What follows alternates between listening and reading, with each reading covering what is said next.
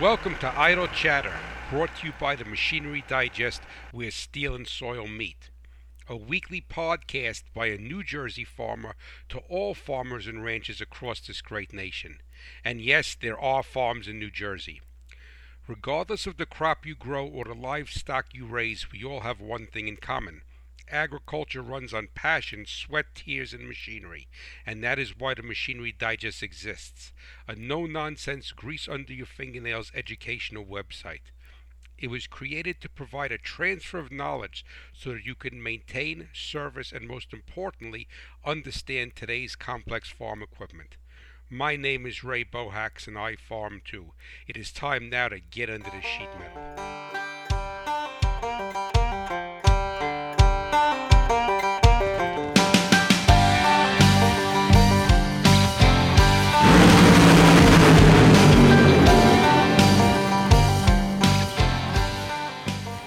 Hello, my friends, and welcome to Idle Chatter. Ray Bohacz here, coming to you from snowy Cat Swamp Road in Warren County, New Jersey.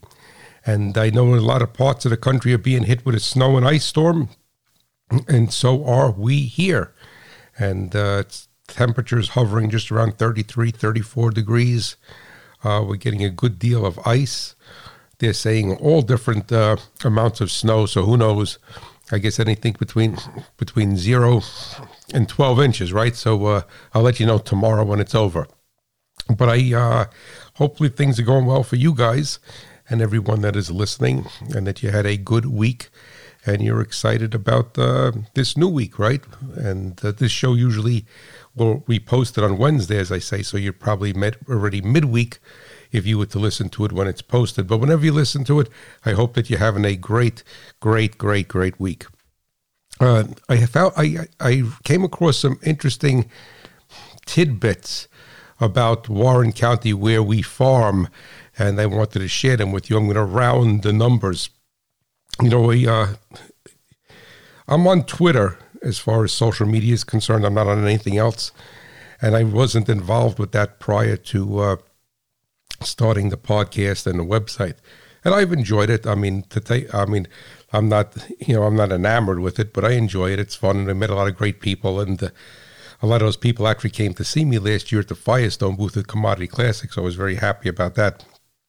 But I, uh, what I did is I put a survey up on Twitter about a month or so ago, and what I have found, you know, coming from the East Coast, that we have, in relative terms, small farms not as small as they would have in Japan, but compared to the people out west and in the Midwest, we have small acreage. And I was always very interested when I speak to someone who is a fellow farmer about how large their operation is.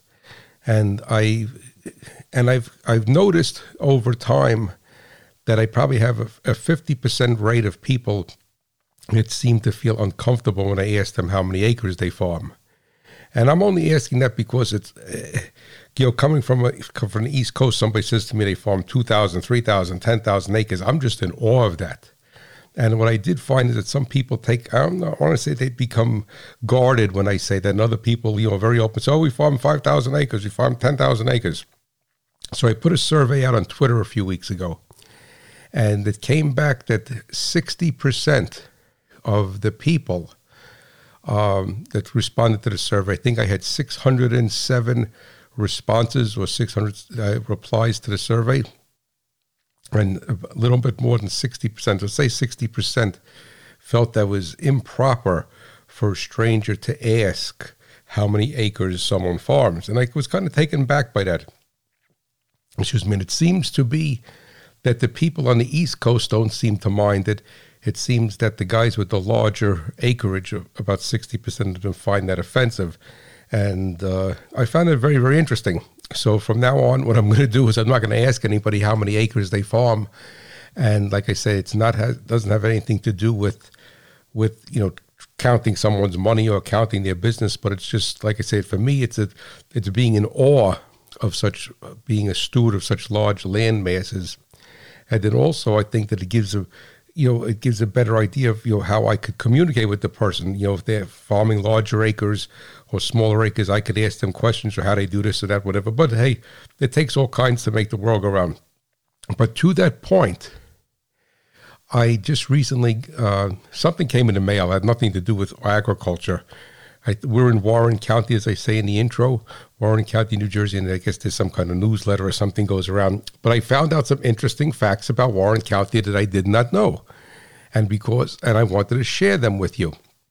And Warren County is there's 21 counties in New Jersey, and Warren County is number 19 in population. So there's two counties that have less population than we do in New Jersey. And you know, keep in mind that New Jersey is the most densely populated state in the country. So to be the 19th out of 21, I think that's pretty good and pretty rural. And uh, so we have two major, I don't call them cities, towns in Warren County. One is Hackettstown, which is outside of uh, where our farm is, right outside of Hackettstown, about three or four miles away. And that probably has a population of about 12 to 13,000 people, Hackettstown per se. And then we're out a few miles outside of Hackettstown, so we're out in, in the country. And then there's another large town uh, called Phillipsburg, and they actually used to make locomotives there. And Ingersoll Rand was there years ago, and sadly, it's not. And there was a, it's right on the Delaware River, Phillipsburg, and on the other side of the river is Easton, Pennsylvania. So it was Phillipsburg, Easton, Pennsylvania. So they were like Minneapolis, St. Paul, that they were uh, sister cities, and a lot of people worked back and forth or lived on one side of the bridge and went to the other.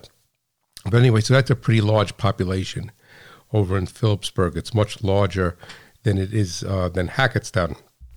But anyway, so uh, to make a long story short, what I did find out that Warren County is, and I'm rounding these numbers, all of Warren County is approximately 240,000 acres. And, you know, there's people who have ranches out west that are larger than that, but 240,000 acres. But what I did enjoy reading is that approximately 80,000 acres of that 240,000 of Warren County are farmed. So that's actually pretty good. And then about 70,000 acres are forest and about 30,000 acres of swamp. So if you were to add those all up, that Warren County in itself is very, very rural, and the whole county has, I think, 330,000 people in it. So that is the whole county. But I was very happy to hear that uh, there's approximately 80,000 acres farmed in Warren County.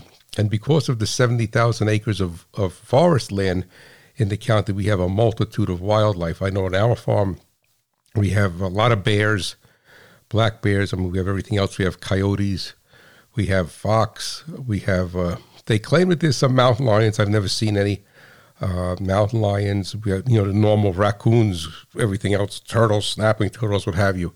So I guess uh, I'm pretty blessed to be living in this little utopia of agricultural uh, community in Warren County outside of Hackettstown. So I just figured I would share that with you. And please know if I ever do meet you and I happen to forget and ask how many acres you farm, just know that it's in awe of the stewardship that God has given you with that big piece of land. I'm not one to look, to look at counting any counting anybody's money or anything. So uh, that is basically it. Now, what I wanted to talk to you about today also is two things. Well, first, I want to tell you what our sub subject is. The subject of this week's show is going to be tuning up the modern light duty diesel. And I'm going to emphasize the light duty, meaning like a pickup truck type of diesel and um, not going to go into farm tractors, what have you. But the light duty diesel in trucks is probably the most complicated diesel in pickup trucks that you're going to find out there. So we will talk about the tune up on that. But prior to that, I want to introduce a new segment to the show. And this is going to come about every week. And I want to, and it's going to be called Bushels and Cents, C E N T S. So I want to welcome you, and it's going to be in the beginning of the show. So I want to welcome you to Bushels and Cents. It is a new addition to each week's show, as I said. I want to truly drive home the message that success on the farm or ranch is a three legged stool that is agronomy or animal husbandry, marketing, and machinery. I feel the best way is to take real life scenarios and establish how a poor decision or an inaccurate diagnosis, we've all made those, of a machinery issue costs your operation money. But instead of referencing just dollars, I will reference it in crop, corn at $3.50 a bushel. My hope is that this comparison in bushels drives home the point to my listeners and establishes that applying the lessons taught on Idle Chatter and on the Farm Machinery Digest website, so don't forget to go there, you will make your operation more profitable. I know that everyone listening does not grow corn, so please convert the example to current prices for the commodity or crop that you raise. And never forget, it is not what you make, but what you keep that counts. So now we're going to have an example. You do not fluid test the hydraulic system before planting season. So you're not fluid testing the hydraulic system on your tractor. The pump fails and you miss the optimum planting window by five days waiting for the new part. Reference from university data each day past the ideal planting date impacts yield by 0.5%, so a half a percent. With a national average yield of 170 bushels per acre, this is corn, this would be a hit of 2.5%. So that's a half a percent multiplied by five days, or 4.25 bushels per acre. If you plant 1,000 acres of corn, then the potential yield loss would be 4,250 bushels or $14,875. The cost of the repair would still be the same, but it would have it would have been performed before planting season since the failure would have been predicted by a $25 fluid analysis. By not fluid tested testing, it costs you nearly $15,000. Let this not be you. You ready? Enough said. So that's going to be a new segment every week that's going to come into the show, and we will uh, be using that to uh, to drive home the point that it is very, very important for you to be able to have efficiency in your farm shop if you want to have a truly profitable operation. So we are going to uh, be including that, and hopefully you like it. Alrighty. So let me get my papers here together, and I had to clear my throat you know, I, we have an eclectic audience, and there's all different ages that are listening, and all different types of agricultural operations. And I came of age when, and I was always, um, um, I was, I was as awkward as could be as a kid. So I know a lot of people listening out there, really good sports people. They played football, they played baseball, basketball, all those things. Forget about it. I played absolutely nothing. I'm nearsighted in one eye. I'm farsighted in the other. I have terrible depth perception, and I'm I'm I'm, I'm totally uncoordinated as far as that's concerned. But put me behind the, the steering wheel, or put me behind a piece of with a piece of machinery, and I'm a completely different person. I become an athlete with that machinery. But on my own, I'm a uh, I'm a klutz. All right, forget about it. And I'm not gonna I'm not gonna candy coat it. I am. So I was always the kid that no one ever wanted to pick or when they made teams in, in, you know like an elementary school the teacher say okay let's form teams we're going to play softball we're going to play kickball dodgeball whatever they call it i like dodgeball actually maybe because that's the name of a car in it but um but that was the kid that the teacher always had to force on on a team because they would pick everybody. Well, I want Joe, I want Sam, I want Frank, and then Ray would be standing off on the side like a lost puppy dog, and then no one would want me. And to tell you the truth, the truth be told, that I probably would have preferred that they didn't that the teacher just let me set it on the side. I didn't think of that as a penalty of being left out. That I I was not good at sports, so not being good at something and being forced to do it is no fun. But I was always into machinery, always into agriculture, always into cars, into motors, and what have you. And because of that, I always would read adult material, you know, popular mechanics, popular science, hot rod magazine, what have you. So the point that I'm, I'm making here is that I was automotive and machinery aware at a very young age. It doesn't make me I'm saying I'm any smarter than anybody else, but whereas a lot of most children were not interested in that at five, six, seven, eight years old, I was. So that is something where it so what it in essence does is give me a very broad background that is that that that, that doesn't uh, coordinate with my age. because it, some some younger people got into machinery, got into cars when they're 16, 17, 18 years old. I already had tw- 10 or 12 years into it of reading about it, you know, looking at it, studying it, being involved with my dad with machinery. So that so that, that so I came of automotive age, excuse, excuse me, machinery age, very very young in my life, very when I was very young. So I remember very distinctly that when the farm engine started to transition from gasoline to diesel power, and then in the, in the 1960s, I would say, because I wasn't born in the 50s, so in the 60s and 70s, where you would be, oh, excuse me, it would be hard to get a gasoline powered tractor, gasoline powered. Actually, a neighbor of ours had a 73 case combine. I forgot what model number was because I was a kid a four row head case combine had a slant six Chrysler in it. That thing was as sweet as could be. But anyway, I remember that a lot of the advertising for diesel powered equipment and also at that same time trucks were transitioning from from spark ignition engines gasoline engines to diesel engines and maybe 10 or 15 years later in the 70s when diesels were starting to come out in automo- automotive applications, namely the Oldsmobile diesel, but there were other diesels. Volkswagen came out with a diesel. Uh, Peugeot, they're not here anymore. They're supposed to be joining with Chrysler now, so maybe they'll come back. Peugeot, a French company, had a lot of diesels, and that was that was prompted by the energy crisis of 1974. But the common denominator from what the tractor industry, the farm equipment manufacturers, the truck, the truck manufacturers, and then the the personal use vehicle automobile manufacturers, they had a common advertising theme.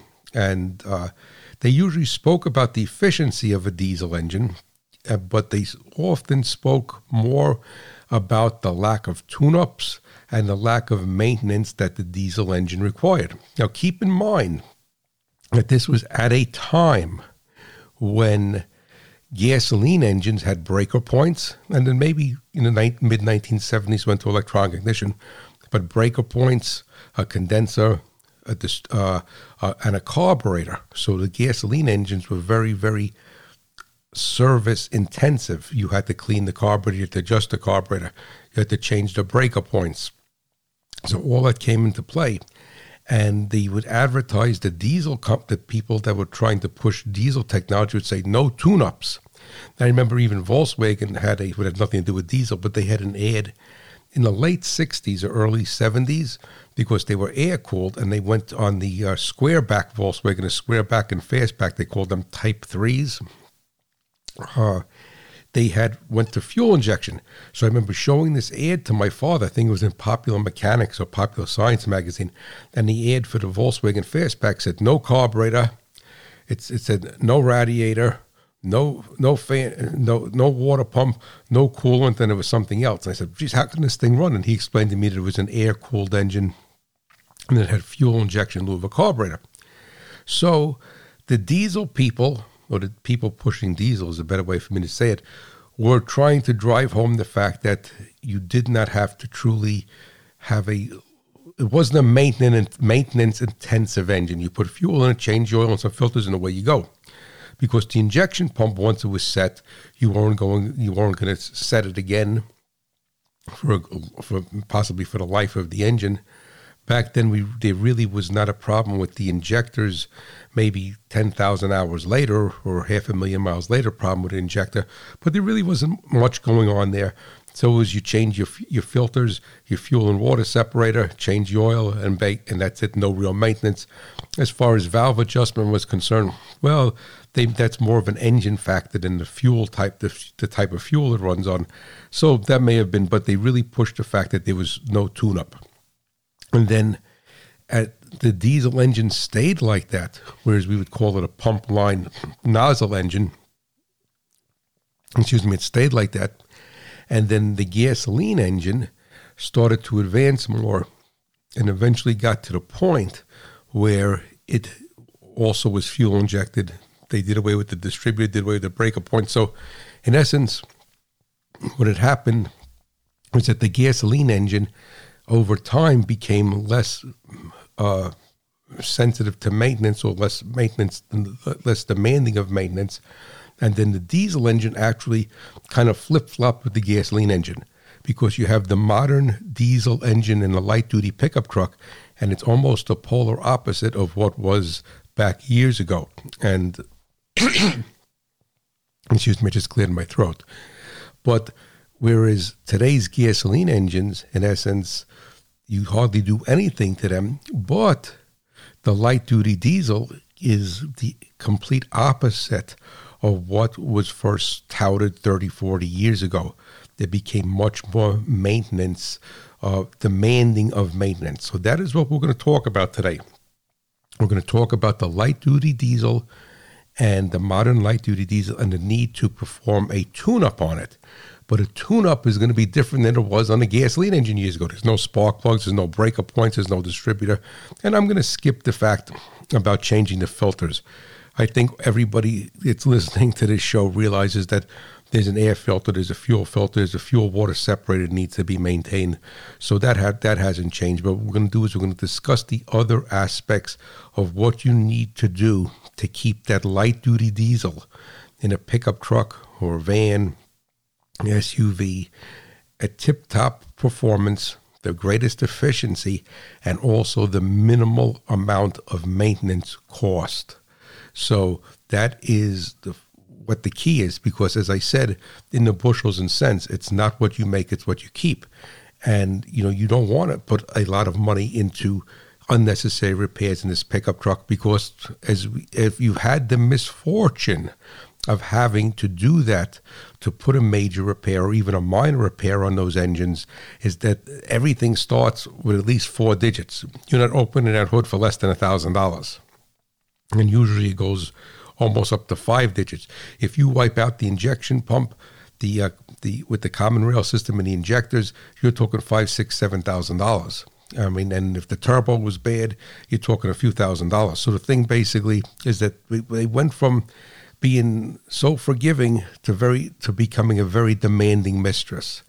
And now, granted, these new diesels, whether it's the Ford Power Stroke, the Cummins and the Ram, or the uh, Duramax in the General Motors products, I'm not going to deny that they're sweet running engines.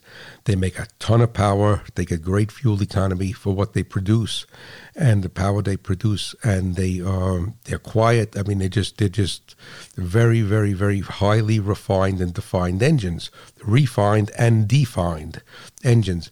But that to achieve that came with a great level of complexity, and also made them to a certain extent a prima donna it's like I grow sweet corn. You know, I go to these seminars and I listen to people talk and they tell you, well, you know, you should pick out this hybrid, this, this, and that. And they're talking all about field corn. And you know that's great, but you can't do that with sweet corn because people eat in sweet corn.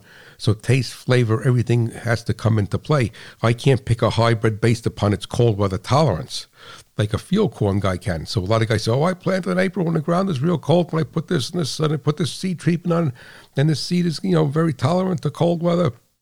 cold soil. Well, sweet corn is a darn prima donna. I mean, it's it's a very, very, very demanding mistress, and if you treat it right, it really, really, you know, pulls for you. But it's very, very unforgiving. So, excuse me. So, uh, the light duty diesel is the same way. I mean, when it bites, it bites you hard, buddy. I mean, it'll take a it'll take a good chunk out of you.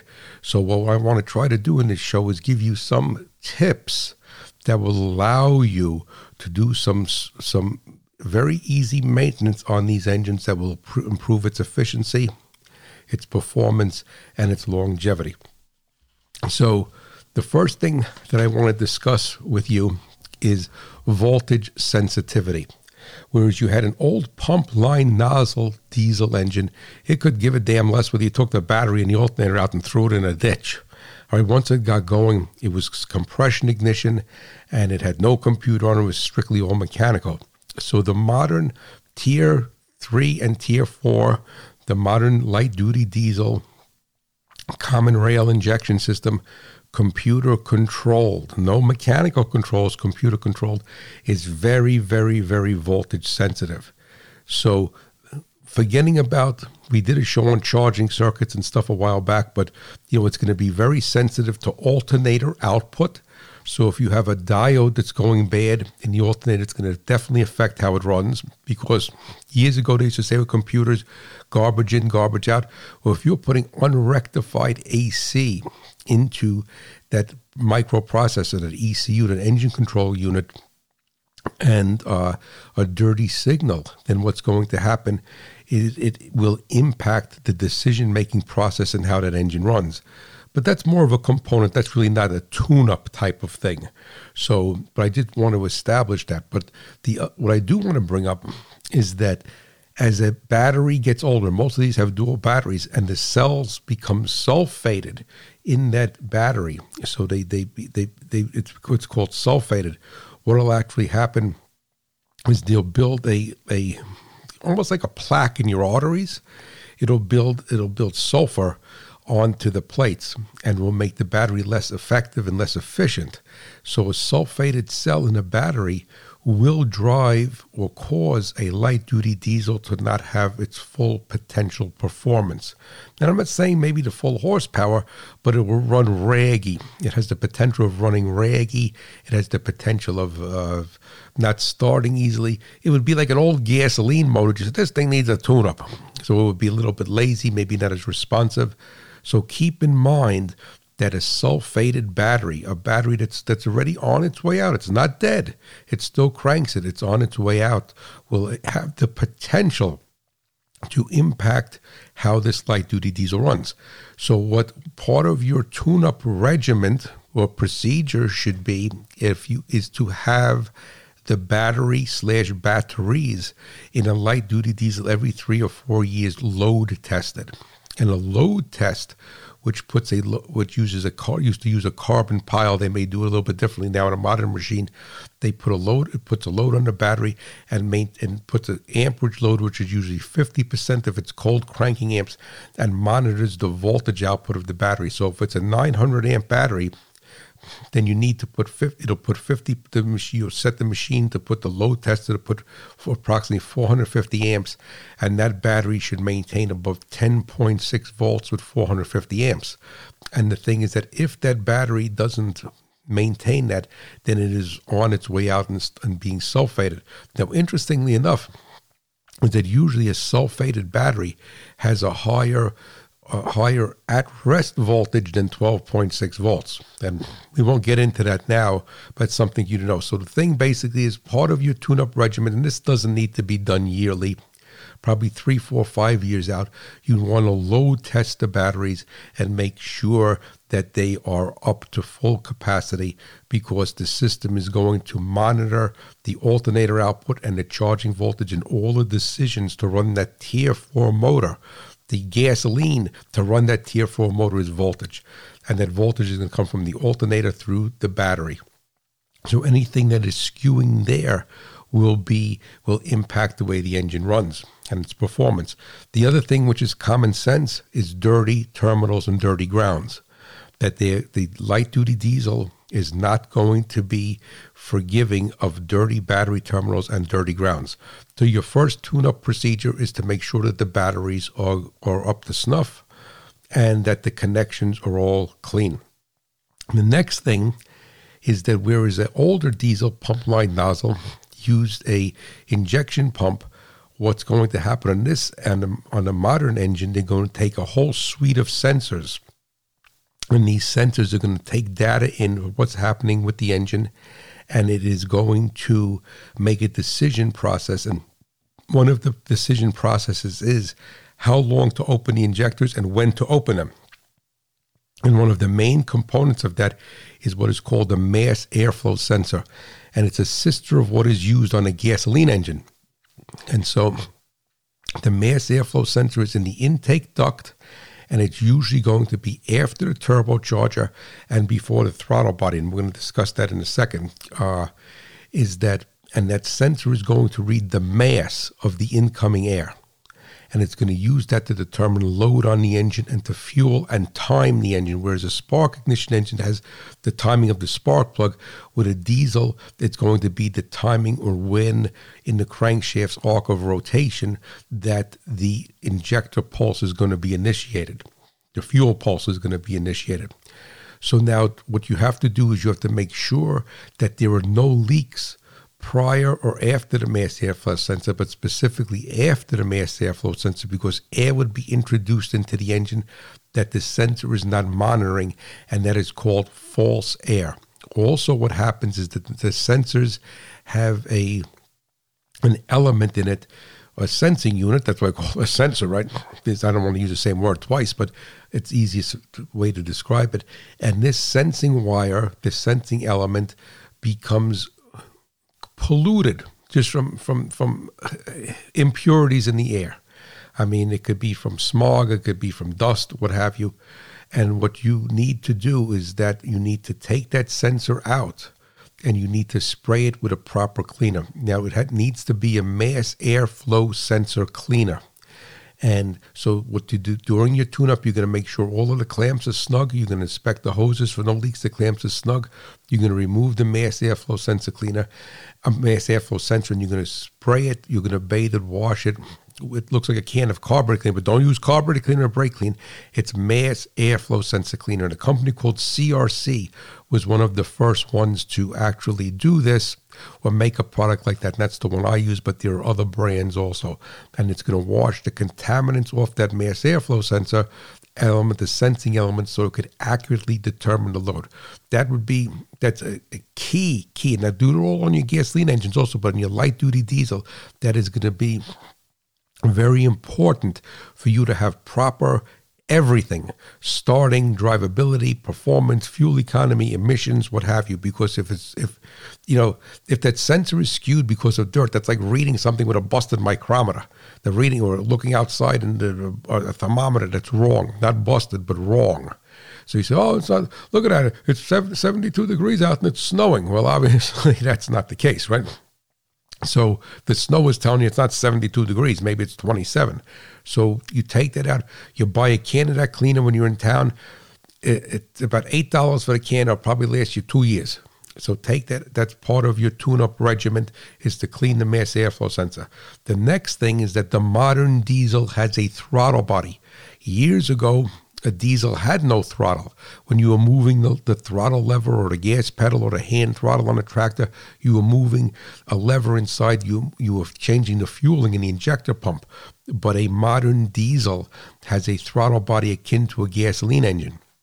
And that throttle plate will get dirty because of EGR, exhaust gas recirculation, and then overlap from the camshaft. So it is imperative that you keep that throttle plate clean. And what you would need to do is you would need to remove the intake duct. I usually do this when I'm doing the mass airflow sensor, so I have to take things apart twice.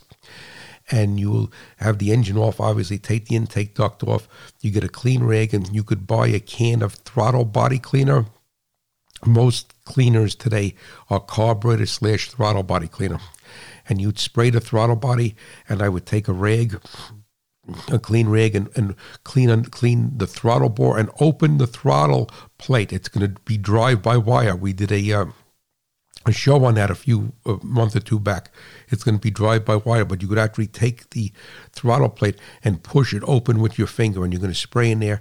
And you want to keep that throttle plate clean so that when it actually is closed, it's not closing prematurely because it doesn't have corrosion, not corrosion, gum and built up on it and when it's at 1% throttle angle, it's still passing air, not where the throttle plate actually, the bore actually becomes smaller and the throttle plate becomes larger when it gets when it gets sludge and, and gum on it. So like a carburetor. So you want to keep that clean. So you're going to clean the mass airflow sensor, then you're going to clean the throttle body, and you're going to go around this whole engine as part of your tune-up. And what you're going to do is you're going to make sure everything is snug on the intake track and what have you. So you just snug up all the bolts, the clamps, what have, and that's it. So make sure there's no false air, no air leaks. The next thing that I suggest that you do is inspect the EGR valve. You don't have to take it off, inspect the EGR valve, but it's very, very important. Most of these engines have what's it's a cooled EGR. If you look back in the archives, I did a show on EGR, exhaust gas recirculation. And because these engines are so EGR dependent for oxides of nitrogen emission reduction, that they have a cooled EGR. Now, in most applications, that I've seen, and maybe there's one that isn't, that it has a separate cooling system for the EGR. So it does not use the engine coolant to cool the EGR. And what will happen there is that you want to make sure that you service that coolant. And people are good about servicing the coolant on the engine, but they're not good about servicing the coolant on the EGR system. And you need to service that coolant because otherwise, what's going to happen, that heat exchanger for the EGR is going to fail, and you're going to have the potential of getting a coolant leak into the engine and depending upon the coolant you either have steam or you could actually hydro lock the engine. So the thing basically is part of your tune-up procedure is to make sure that the coolant is up to snuff in the EGR circuit. And then if you want to, you could also look at the EGR and take the EGR valve off and clean it, but that's maybe 100, 150,000 miles. You're not going to do this every, you know, uh, every year with the EGR, but you want to always don't forget about that coolant. So, like I said, things are a little bit different. Uh, a uh, little bit different with it, with it, the, these diesels. It's not a one to one with tuning up an old '72 Ford gasoline engine. The other thing that I want you to always use is to treat your fuel with a additive that has multiple modes of action, like a like a herbicide that has multiple modes of action. And I want you to use an injector cleaner because the injectors will build deposits. Now I know I hear somebody saying I use I use uh, premium diesel fuel. Well, even if you use premium diesel fuel, I'm not going to deny that premium diesel fuel is a much higher quality, a better product. It's got a, a different additive package than run of the mill diesel fuel. But the fact is that that fuel becomes corrupted from it leaves that refinery, that premium diesel fuel refinery, it leaves before it gets to your farm. Because it goes in through transportation, goes through multiple different storage tanks, is hot and cold, wicks in moisture, wicks in dirt. The guy's filling a tank, it's raining, it's snowing, he leaves the cap off, what have you. So I suggest I love a premium diesel fuel as a base product, but I also like to additize it, up, uh, additize that above that, just like, you know, to make an analogy to crops, I use Acuron, right, as a pre-emergence weed killer, but then, you know, everybody, you know, Syngenta and other people told me, you know, uh, to, to, to, heat to, to heat that Acuron up a little bit with a pint or two per acre of atrazine. So yeah, I'm using a great product, Acuron, but now I'm heating it up a little bit. I'm dolling it up with a little bit of atrazine in there. So that's so use a premium diesel. I commend you for using a premium diesel. I love a premium diesel, but don't think that you don't need to put any additives in it beyond that because the main reason is that fuel has become becomes corrupted in transit before it gets to your farm. So it's very important for you to keep the injectors clean because that's where it's all about, just like about a gasoline engine. If you're not breaking that fuel apart, if you're not delivering that fuel and atomizing that fuel properly inside that engine, then all bets are off on how that engine is going to run. And that is a that is a constant tune-up procedure. So additize your fuel for lubricity because you don't want the the uh, the high pressure pump and the injectors to wear excuse me, because of moisture and a lack of lubricity in the fuel. And you have to remember, as I said, if that fuel gets some moisture in during transit, you killed the lubricity in it, whatever little lubricity it had. So, and you want to keep those injectors clean so they have a constant spray pattern, so they're spraying as designed. And that is the most important thing. That's a uh, that in the mass airflow sensor is going to be paramount to your tune-up of this engine. And if it's a HEUI type of engine, which uses oil, high pressure engine oil, and to, to, to operate the injector, then you want to use some sort of stiction reducer or stiction eliminator in the engine oil. And his Hot Shot is one brand, there's a number of brands now, because that injector has a fuel side and an oil side. And they're both very, very important to keep that engine running properly. So if so part of your tune-up procedure would be to always keep the fuel additized, and then if it's a HEUI system, every once in a while, every few thousand, every thousand hours, two thousand hours, whatever, if it's a road truck, what have you, all right, you want to you want to put that um, that stiction uh, anti-stiction treatment in the oil. Now, keep in mind that I don't know of a light duty diesel, Tier 4 modern diesel that has a HEUI injector. There's none, that there is none. The older power strokes, which are an elect, which had a HEUI system prior to going to a piezo injector. Some people call it piezo, some people call it piezo, piezo type of injector, which is a completely different internal design than a HEUI system, but the idea of keeping the injector pintle clean from deposits by putting an in tank fuel additive is just as paramount with a piezo as it is with a HEUI. But with a HEUI, so an older power stroke, the original power strokes had a HEUI injector in it, and you would have to put that additive, that stiction additive into the oil and follow the procedure. You run it for so long and then you dump the oil out of it. Then, you know, keep in mind also, know, divest for a second, is that you know a lot of farm equipment uses a lot of cat engines use HEUI injectors. So this, you know the show today is about light duty diesel, but I want to be able to touch on things that can help you regardless. So you have a you have an engine, you could you know, have like a Challenger, a Cat Challenger uh, uh, track tractor that has a HEUI system. You want to put that stiction items that stiction uh, chemical in that oil and keep the oil side of the injector functioning properly and not sticking. And they're just as important. And they're just as important to keep the injectors clean.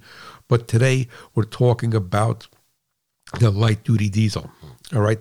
The next thing that I want to want to explain to you is that many engines today are using a variable vane turbocharger. And what happens with the variable vane turbocharger is there's rings on the turbine side, and what it does is it tricks the turbo the turbo into thinking that it's smaller than it is. So so so to get quick spool up and quick throttle response, it it acts like a smaller turbo, and then as the as, as power and airflow is needed, these vanes move. It's called a VVT variable vane variable vane turbocharger, and they have a solenoid on it and they have a sensor.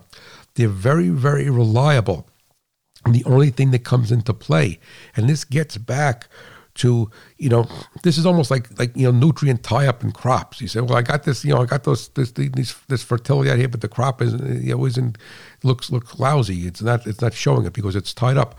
Well, the thing is that by you doing everything that I said right from the beginning, having good voltage, clean mass airflow sensor, clean throttle body, EGR, clean fuel injectors, treated fuel, you are going to end up building a minimal amount of carbon deposits on that VVT ring. And that means that VVT ring is going to go and it's going to slide and work and be in a position that it is supposed to be in for that load on the engine. And so if you do all of that, then you are going to have minimal maintenance on the VVT. If you don't do that, like if you don't brush your teeth or if you don't fertilize your crop properly, you mine all the fertility out of the soil, or you're constantly plowing and killing the soil structure, killing the microbes, killing the, the tilth of the soil, then you're not going to have good water infiltration. You're not going to, you're going to have your carbon, your, um, your magnesium calcium ratio is all off. The soil is going to get hard. It's going to puddle. It's going to do all this. It's going to compact. Well, same thing's going to happen with this. But keep in mind that that VVT, those rings, over time, whether it's 100,000 miles or 300,000 miles, depending upon how good you are with everything else, is that you're going to have to take that turbine side, which is the hot side of the turbocharger, off, and you're going to have to take those, take that that housing off, and you're going to have to clean it and clean the carbon out of it so those rings move back and forth. There's a solenoid that moves it. We did a show a couple of weeks ago about solenoids. All right, so the thing is that you're going to need to do that. But my goal is that if you do everything else that I said up until this particular point, then the amount of carbon deposits on that VVT, unless you have a lot of short trip cycles and a lot of idling with this engine, is that will be very minimal. And you could probably go 250, 300,000 miles without having to remove that turbine housing and cleaning that variable vane rings. But keep in mind that doesn't mean that you need a new turbocharger for three thousand dollars. It means that you know that the rings are carboned up. So if it sets a trouble code for it, or the power is down, or it's real lazy where it doesn't want to build boost because the rings it feels good upstairs, or it feels good downstairs and the power ramps off down upstairs when you put a load on, it's because those rings are most likely carboned up. So it's something to keep in mind. But the goal is like the Strategic Air Command their, their goal was to never have to fire a shot, right? So your goal is to do everything else on this tune-up procedure so you never have to take that turbocharger apart. And then the last thing that I want to discuss is that unlike diesels before, believe it or not, the modern diesel has an oxygen sensor, at least one oxygen sensor, and and that is used as a as a um, as a uh, overseer to what's happening. It's used a lot for e-job, for, for the fuel delivery. So keep in mind that an, an oxygen sensor, then again, if you do everything I said and have good combustion and every what have you inside the engine, not the EGR cooler is not putting antifreeze into into the combustion chamber and coating the sensor with silica, but the oxygen sensor is considered a consumable just like on a gasoline engine. So the thing is that keep in mind that's the auditor, that's the that's the accountant. that's going to tell the computer whether things are going right or wrong. So over time, you will need to replace that oxygen sensor. The sixty-four thousand dollar question is when you'll need to do it. As I said, you know, a second ago, depends upon the use of the vehicle and how well you keep everything else. But probably if you get to 100, 150,000 miles on this engine, uh, it probably would not be a bad idea to put a new oxygen sensor in it just because, like a tire, it's going to wear it. It doesn't wear it. What it, it degrades. It does what they call skews. That it's it's no longer in calibration. But you would want, and if the engine is idling a lot, or you're using the truck to feed cattle or short trips, then maybe you want to put it in less than 100,000 miles. But I do strongly recommend that you go to the dealer and buy an OE oxygen sensor, original equipment, because a lot of the aftermarket oxygen sensors are not calibrated for a particular piece of equipment. They use a generic calibration and it kind of screws everything up. It has the potential to do that. So let's recap. Your tune up, you want to be realize that the system is voltage sensitive, the batteries are good, not sulfated, the connections are clean. You want to clean the mass airflow sensor, you want to clean the throttle body. You want to make sure the EGR cooler is has the proper uh, maintenance as far as its coolant is concerned. You want to make sure all your induction hoses are tight so there's no false air getting into the engine. You want to put a fuel injector cleaner. in it. If it's a HEUI system, you want to put an oil cleaner in it also, a stiction element. And so a fuel cleaner, injector cleaner will go in the tank and a stiction product will go into the oil. Follow the instructions because you don't want to keep that in there with the stiction product too long. You want to treat your fuel, even if you're using premium fuel. You want to be cognizant that if you do everything right, that there'll be a minimum amount of carbon built on the variable vane of the turbocharger. But if the engine starts to feel la- feel lazy or feel different, perform differently, there's a very good possibility that those vanes, or those rings, is starting to stick, and over time you're going to have to change that oxygen sensor as a maintenance item. So that is it. I would clean the mass airflow sensor and the throttle body every time that you do an oil change on that on that on that truck. The other things you'll go around snug stuff up, put eyeballs on it. Maybe after three or four years, check the batteries, put eyeballs on the cable, treat your fuel with every tank if you always treat the fuel and it has an injector cleaner in there, then you won't have to worry about it. If you're using an additive, a lubricity additive and an anti-gel that doesn't have an injector cleaner, then treat it every maybe every two or three every oil change with a high dose of injector cleaner. Follow the instruction instructions with HEUI. Uh, with the stiction product that usually doesn't need to be done too often, but you don't you don't want to let those deposits build up because then they will not be able to come come loose already and they will not be able to be freed. And that's basically it. So it's really not a lot of maintenance but it's it's maintenance. It's maintenance that needs to be done for you to be able to get a best performance, minimal emissions, minimal amount of regens. We'd even talk about that minimal amount of regens and make this a trouble-free engine for two, three hundred thousand miles, and most importantly, reliable with a minimal, minimal, minimal amount of uh, with a minimal amount of downtime and expense in it. And that's what it's all about. I don't want you to. Uh, I don't want you to uh, be putting money into something uh, seven, eight thousand dollars for injectors and a and a, and a uh, common rail pump because you didn't additize the fuel. So I don't want that. I want you to put that into your farm where it makes you money. You ready? So that is it. If you have any questions, any concerns, please feel free to contact me at Hot Rod Farmer at farmmachinerydigest.com. And now we are going to go into our toolbox test question. We're on test. We're still on test number two, and it's going to be question number two. But first, we're going to have Tex Rubinowitz from Ripsaw Records. He's the hot rod man, and he knows all about tuning things up good. So come on, Tex, let's tune this baby up. Let's go. Well, I'm a rolling daddy with a mean machine. It's got a V8 motor that sure is clean. I'm a hot rod man. Yeah, I'm a hot rod man. Look out, little mama, gonna get you if I can. Thank you, Tex. That's Tex Rubinowitz, as I said, the hot rod man on Ripsaw Records, who will very shortly have a new website. And I will tell you about that. And you could go there and hear the whole song. I only pay, play like 20 seconds of it, but I think the song is like a little bit more than two minutes. It really is a great tune. Alrighty, so we're on toolbox test number two, question two. And as I always say, don't worry about whether it's farmer A, B, or C. Worry about what the right answer is. All right, you finally have the chance to go into town and get new tires for your wife's SUV. When the tire shop pulls off the front wheels, they notice that only the outside brake pad on the left caliper is almost metal to metal. The shop owner suggests installing only new pads since the rotors look good. He says that with your vehicle, it is very easy since the pads slide in from the top without having to remove the caliper. You give the go ahead and the work is done. Is the problem solved or will the one pad wear prematurely again? Okay, Farmer A states that all disc brake pads wear unevenly and there is nothing you can do about it.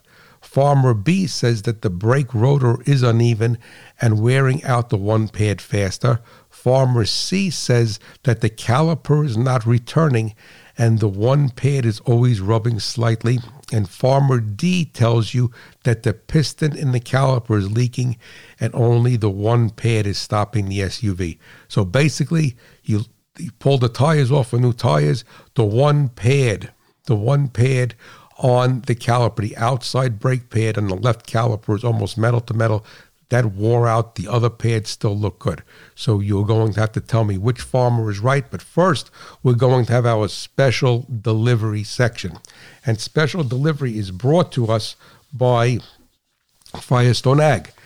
And they're a company that was founded by Harvey Firestone. And, you know, as I said before, you know, that mindset that was that, that, that, that Harvey Firestone had to put the, ta- the farmer on pneumatic tires is still alive today in Firestone Ag and it, you know it's represented by their 23 degree tread bar, their new Evo line of tires, the AD2 technology, which is the IF and VF tires, and then also also the, the new line of replacement tracks, the Firestone of tracks. You know, the soil, you know, like we were talking about before, the soil is the lifeblood of your farm. Trust it only to Firestone. And I'm going to challenge you. When you need tires, I know you don't, it's not something you buy every day, but when you need tires, I'm going to challenge you to go look at the Firestone Ag offerings. And I would be very, very, very surprised if once you looked at them with an open mind, that you did not become a Firestone farm. And as they say, farm hard. So that's what we want you to do. Alrighty, so our test, uh, test, our uh, a special delivery letter. Uh, I have to get the right thing here. I don't have the right thing. Okay, this is not the right paper. That's not good. Okay, what I do with it? Right. If you hear my paper shuffling around here, that's um, that's what I'm doing. I have my letter here. All right. This microphone picks up everything. So uh, prior to this, I was very paranoid about making any noise, but now I, I figured, hey, I'd rather give you a good show and don't worry about a little paper noise. All right. So this is the letter. and I, I, I, I printed this one I, out with a larger font so I could read it. Hello and greeting from Zimbabwe. Well, that's great. The gentleman's from Africa. I found your website and podcast about six months ago and has become a true learning experience for me and those that work on my family's plantation. I hope that you can help with a problem I am having with a 1972 Fargo 100 pickup truck with a slant six. It was made in Michigan, but was shipped to Africa via Chrysler Canada when new, and it was badged as a Fargo instead of a Dodge, but it is the same. As an aside to that, I know I have a lot of listeners up in Canada. They're definitely familiar with the Fargo line. We never truly had that in the United States, but there was, and I don't know what, what the politics of it was, but they were, they were Dodge trucks made in the United States and they were badged as Fargos. They were 100% the same, except staying Dodge, said Fargo. So back to his letter.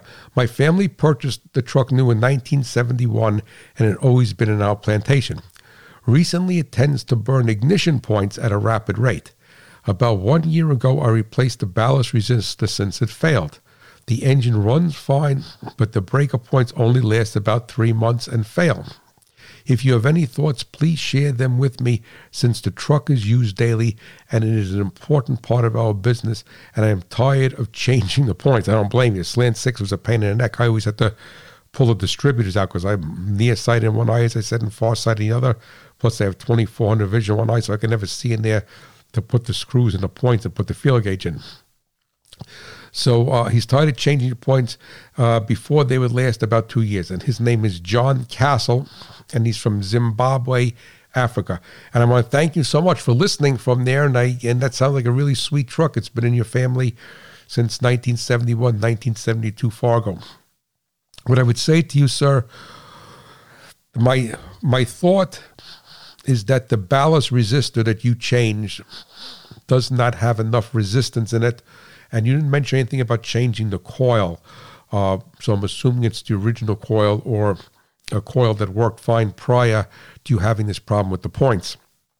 And I would say that the uh, the ballast resistor does not have enough resistance and it's putting too much too much voltage through the breaker points, and that's why they're burning out prematurely.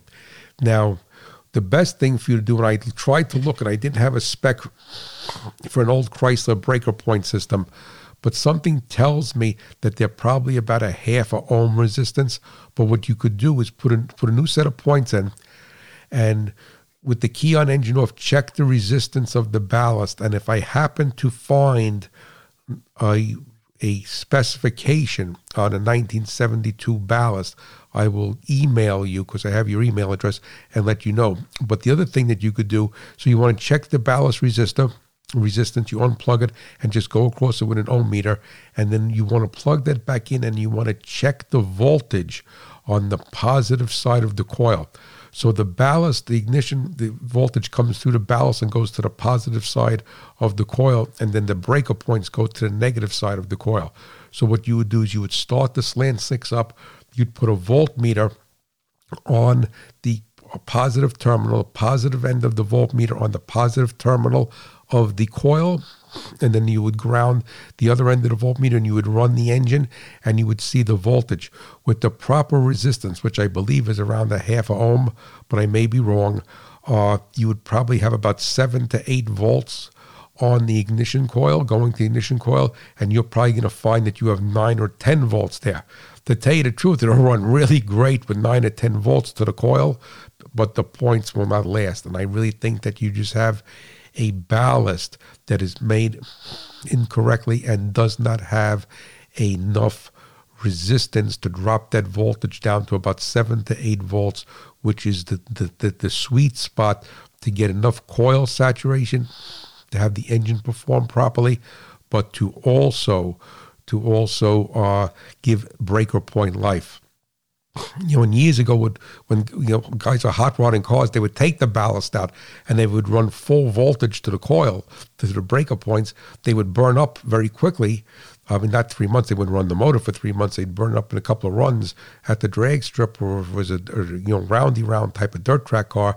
It would burn up quickly, but you get a lot more coil saturation. So I think that's why your truck runs fine. It probably actually runs a little bit better, but you could confirm that by the voltage at the coil and if you do not cannot find the spec or I can't find the spec on the ballast resistor, check yours. See if you can get another one, check that one, but the end result will be what voltage is going to the coil. That's the end of the line. So if you get around 7, 8 volts to the coil, and I wouldn't be surprised if you have 9, 10, uh, close to 11 volts now, uh, then your point life will go back up and you could have that Dodge serve you for many, many, many, many more years. All righty? So if you have any questions on that, please contact me. thank you so much for listening all the way from Zimbabwe, Africa. And let me, so now we're going to go back to our toolbox test as we get ready to close today, close the show. And remember, you had a caliper that was wearing one pad on the outside. So I'm going to get you your uh, the response here. So let's see what we have here. All righty. So let me get to the proper page, which would be not, which is not good here. I'm flipping a lot of papers around today. Okay, so Farmer C is correct. Farmer C knows the reason why the outside pad is worn. A brake caliper with only one piston is a floating design. And last week we did a show on, or a week or two, we did a show on brakes. A floating design and needs to return when the brake pedal is released. The hydraulic piston, the inner pad, is returning, but the pins or bracket that the caliper floats on is either dirty, rusty, or lacks lubrication. The outside pad is dragging slightly. Since the shop owner only slid in new pads, the problem will still be present. The outside pad will drag since the proper procedure of taking the caliper off, cleaning, lubricating the, the slide points, the movement points was not performed. So all he basically did was put a new set of pads in and you are going to have uneven wear. So that is the answer. So whenever you look at a brake caliper, you need to have even even wear. So listen, I'm going to thank you so much for for listening to me today. So listen, right? Listening to me, the hot rod farmer, and I want to thank you for letting me share a little bit about Warren County and and uh, our agricultural community here and how rural it is, even though it's the most uh, populated state in uh, New Jersey, the most populated state. And I want you to know that the hot rod farmer is pulling for you the American farmer and rancher, and my beloved, beloved America. So you have a great week and listen, and please tune in next week. Thank you so much. Have a blessed day. Bye bye.